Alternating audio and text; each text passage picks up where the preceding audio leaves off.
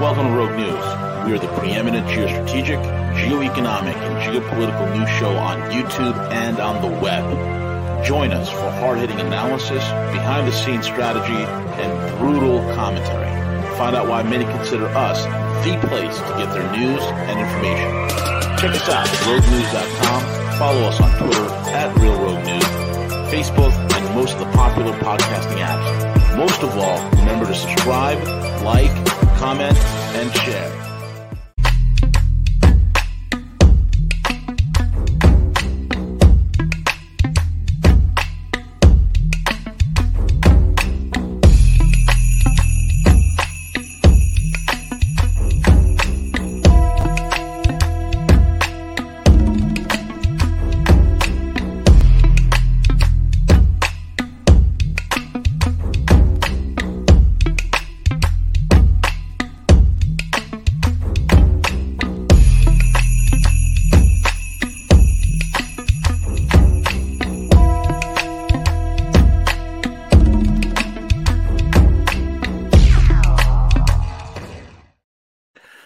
All right, all right, all right, folks. It's V the Gorilla Economist coming to you live on this edition of Hanging with Harley. We have with us Harley Schlanger. He is back, and he's feeling much better. And he is from the frigid tundras of Europe, broadcasting live. Harley Schlanger, how are you? I'm doing fine. Better than Schultz and Macron. And, folks, you can find Harley over at larouche organization dot com, the LaRouche organization dot com, as well as the Schiller Institute dot com, Schiller Institute dot com. With that being said, Harley, lots of things happening in Europe. Energy crisis set to explode. But, as we were saying before we went live, we have the Russian oil price caps, which should fix everything for the Europeans. After all, Europe will dictate how much Russia can sell its oil for. Well, I, I think they believe that, but it, it's... what it means is that Europe's going to get none of Russia's oil or gas. That's exactly That's all it means. what it means. They're just cutting themselves off from the one supplier they need. The Germans are ex- totally ecstatic that in four years they might be able to get liquefied natural gas from Qatar and from the United States at about three times the price they would pay for it from Russia. Oh, it's beautiful. So I, you know, the question is, why don't they put a cap on U S L N G? Because that's what's really sticking it to them right now. Correct. So since the Nord Stream pipelines have been blown up, they could probably be fixed. They probably could uh, bring more uh, natural gas to Europe, but there doesn't seem to be an impetus for it. Uh, what there is an impetus for is blatant hypocrisy. I don't know, you probably saw what Macron said, where he said, well, Putin has legitimate security concerns with NATO moving to their doorstep, and we have to take that into consideration. Did he just discover that when he was meeting with Biden? Did Biden tell him that? I mean, Macron was in a position from the time he was president of France to do something about the Minsk protocols. Right. He did nothing, nothing. And so the Ukrainian military continued to kill their own citizens. You know, one thing people don't get is they're not killing Russian citizens. They're killing Ukrainian citizens in the Donbass with the shelling. That is, the Ukrainian army is. Uh, and many of them are ethnic Russians, but they're Ukrainians. So they're killing their own citizens. And when Putin said, stop it, people said, oh, you know, Russia's using this as an excuse. No, he was genuinely trying to stop the murder of people who were Ukrainian citizens. And so this is where you see Macron and the others who are now saying, well, yeah, maybe Putin had a, a point there. Macron and the French knew this when they negotiated the Minsk Accord, or did they? Scott Ritter's raised an interesting point. It's clear now Poroshenko, who was the Ukrainian president who negotiated the Minsk Accords, which said no more shelling, no more oppression. They would allow limited autonomy, regional autonomy in the eastern Ukraine. Poroshenko said they only did that to buy time to train Ukrainian troops. Now, the question is, did the Germans and the French, who were the overseers of the Minsk process, as Scott Ritter is asking, Did they also know that this was just a time-buying measure to build up for the war? If that's the case, then it absolutely proves that Putin's reaction was not unprovoked, but was provoked by that. If it's not the case, then why have they, did they dishonestly refuse to negotiate with Putin last December when he did a last-ditch attempt to get the West to recognize the legitimate security concerns he had uh, from the threat of NATO? So all it does, Macron is doing his typical trying to play it both ways, and all it does is, is show what a dish rag he is. How is the pressure right now building on the European economy? They're literally overheating. They're literally falling apart. How are average Europeans? T- are, are they are they fed up with the regime, the cabal that is in charge from Brussels? Well, I think there's a, a growing sense of disconnect with Brussels. I mean, there was always a disconnect because the Brussels bureaucrats of the European Union and the European Commission, people like Josep Borrell, Ursula von der Leyen, with the emphasis on Leyen, um, they they were never really viewed as leaders of Europe. They're they're completely artificial, but their policies were not necessarily damaging to the individual citizen until the last year. Now it's the European Union and NATO with the U S and especially the United Kingdom behind them, using this war situation to impose energy austerity and, and saying this is something that's great because it's forcing a transition. A transition to what? To poverty, to deindustrialization, to loss of electrical power. That's what this transition is. You know, I haven't seen the sun in two weeks in Germany. Now, it's not that windy either. The Germans are burning up the surplus of natural gas and uh, oil that they purchased before the window was shut. Today, the seaborne gas and, and oil going to Europe was cut. It's no longer allowed to be shipped. And then also today, the sixty dollars per barrel price cap on Russian oil was, was carried out, at least for the European countries. All that means is they're not going to get any Russian oil. The, the Russians are happy to sell that to almost anyone else, including Hungary, because Hungary got an exemption from the E U because they wouldn't vote for the, the uh, uh, price cap. So now if a European country wants Russian oil, they're going to have to pay a lot more for it than sixty dollars to get it from Hungary. So, you know, it just shows the complete idiocy and hypocrisy. Now, on the question, do people recognize it yet? You know, I, I was at a, an event yesterday in an unheated auditorium, and people were starting to grumble about how cold it was, and you know, one person made a joke, well, Putin's the one doing this to us. And one person said, no, it's our own stupid Green Party that's doing it. People didn't talk like that before in Germany. Maybe they're beginning to find their voice. That and that's a very good thing. Um, well, actually, V, the other thing, hmm. the German military, retired military people like General Vod, Uh, there, there are several others um, who are openly speaking out now about what a lie it is to say that NATO and Ukraine are winning the war. The French military are extremely outspoken, again, through retired uh, officers, generals, uh, many of them associated with the old movement of Charles de Gaulle.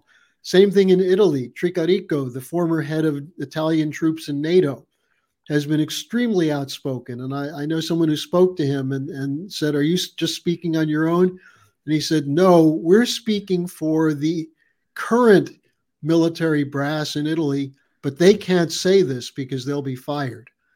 So you have these retired officers who are saying the same kind of things that Scott Ritter and, and Colonel McGregor and Colonel Danny Davis are saying in the U S, again, retired officials, but speaking openly about the lies about the great success of the Ukrainian army.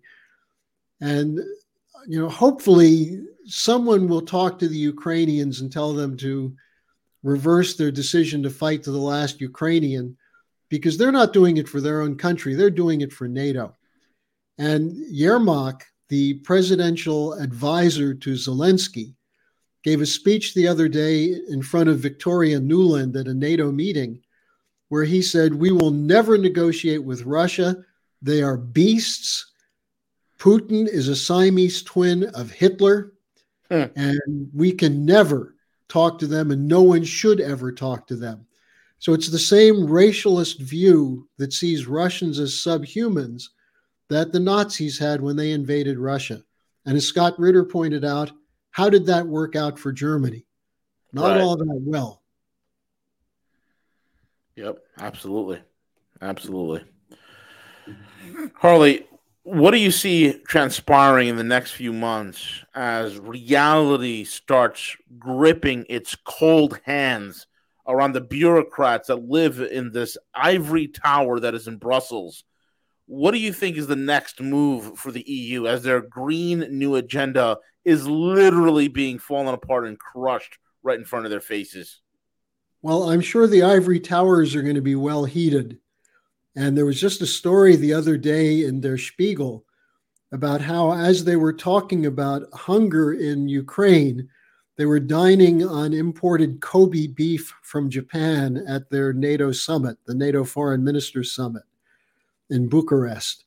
So, look, they're they're detached from reality. Besides just being ignorant and hypocritical, they have no conception of what they're doing to the populations of Europe. There's unrest in France. There's unrest in Germany.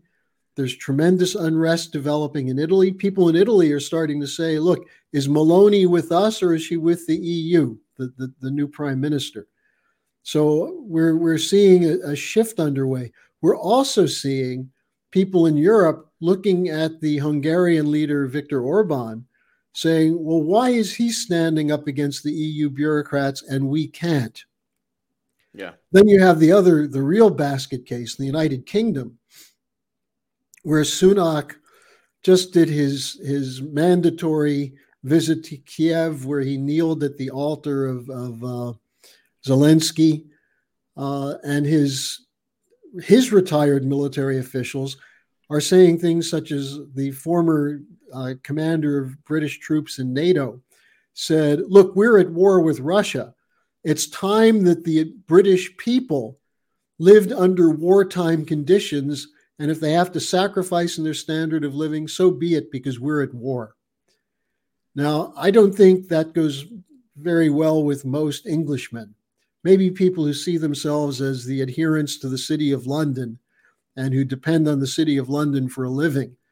But most people in the United Kingdom are extremely unhappy. The Tories are at about ten percent popularity right now, uh, but because of the victory they had with uh, Boris Johnson a couple of years ago, they're in office for another two years. And, and the people in the United Kingdom, I'm certain, are going to be increasingly unhappy, and they no longer have the illusion that Queen Elizabeth is there to care for them.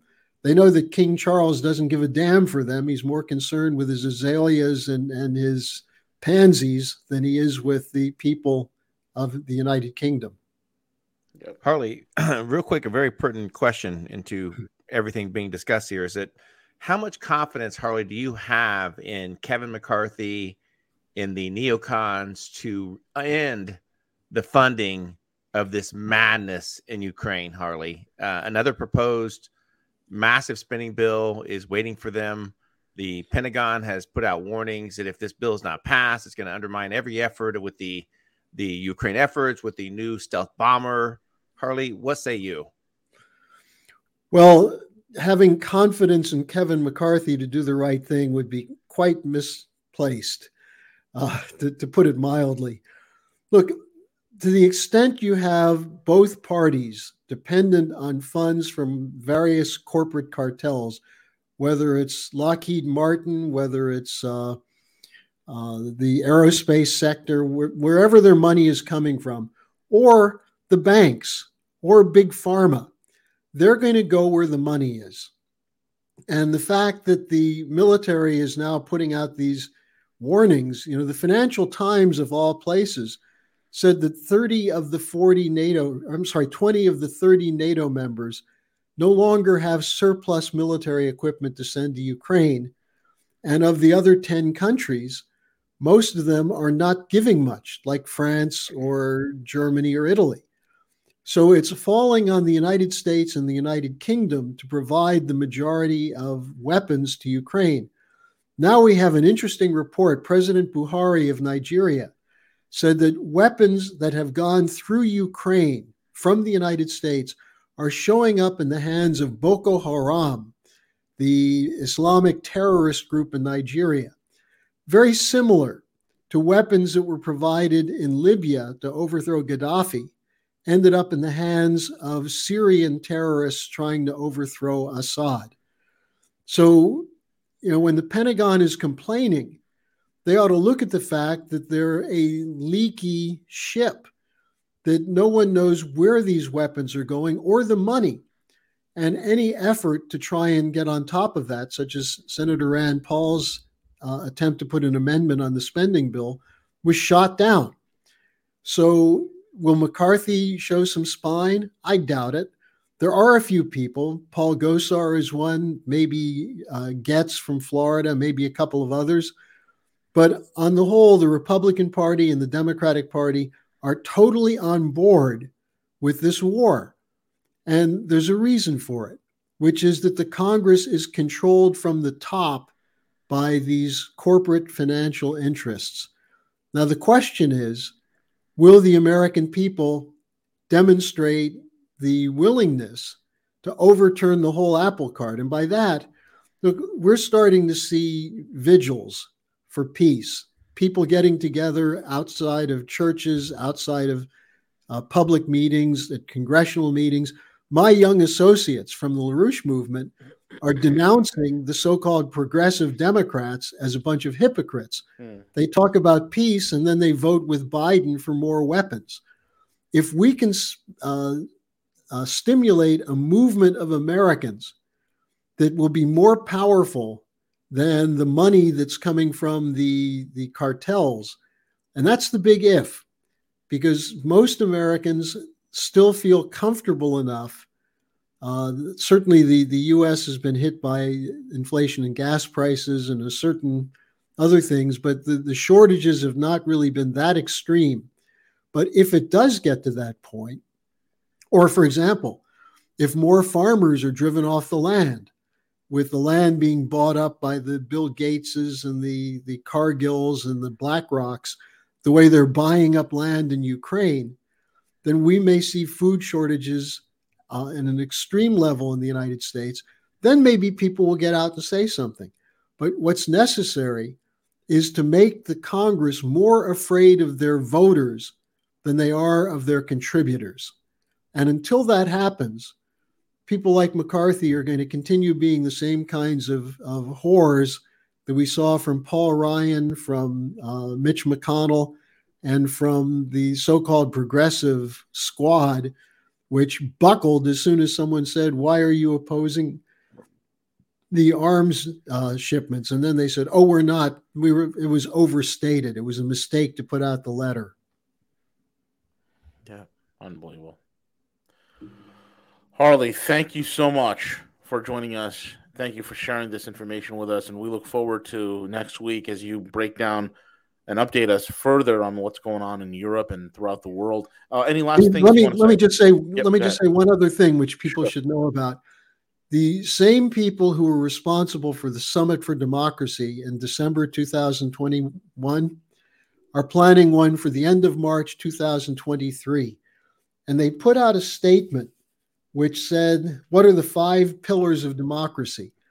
Every single one of them are violated by the Ukrainian government, like press freedom, of course, freedom of yeah. political. Yeah, every single one of them are violated. Now they're coming together to reassert these five pillars. It should be called the Summit of Hypocrisy, but that's not a strong enough word. Maybe Summit of Satanic Hypocrisy would be more fitting. Very well said. Very well said. Harley, thank you so much. And again, folks, you can find him over at larouche organization dot com, the larouche organization dot com, and schiller institute dot com, schiller institute dot com. The links will be in the description box. And with that being said, C J, take it away.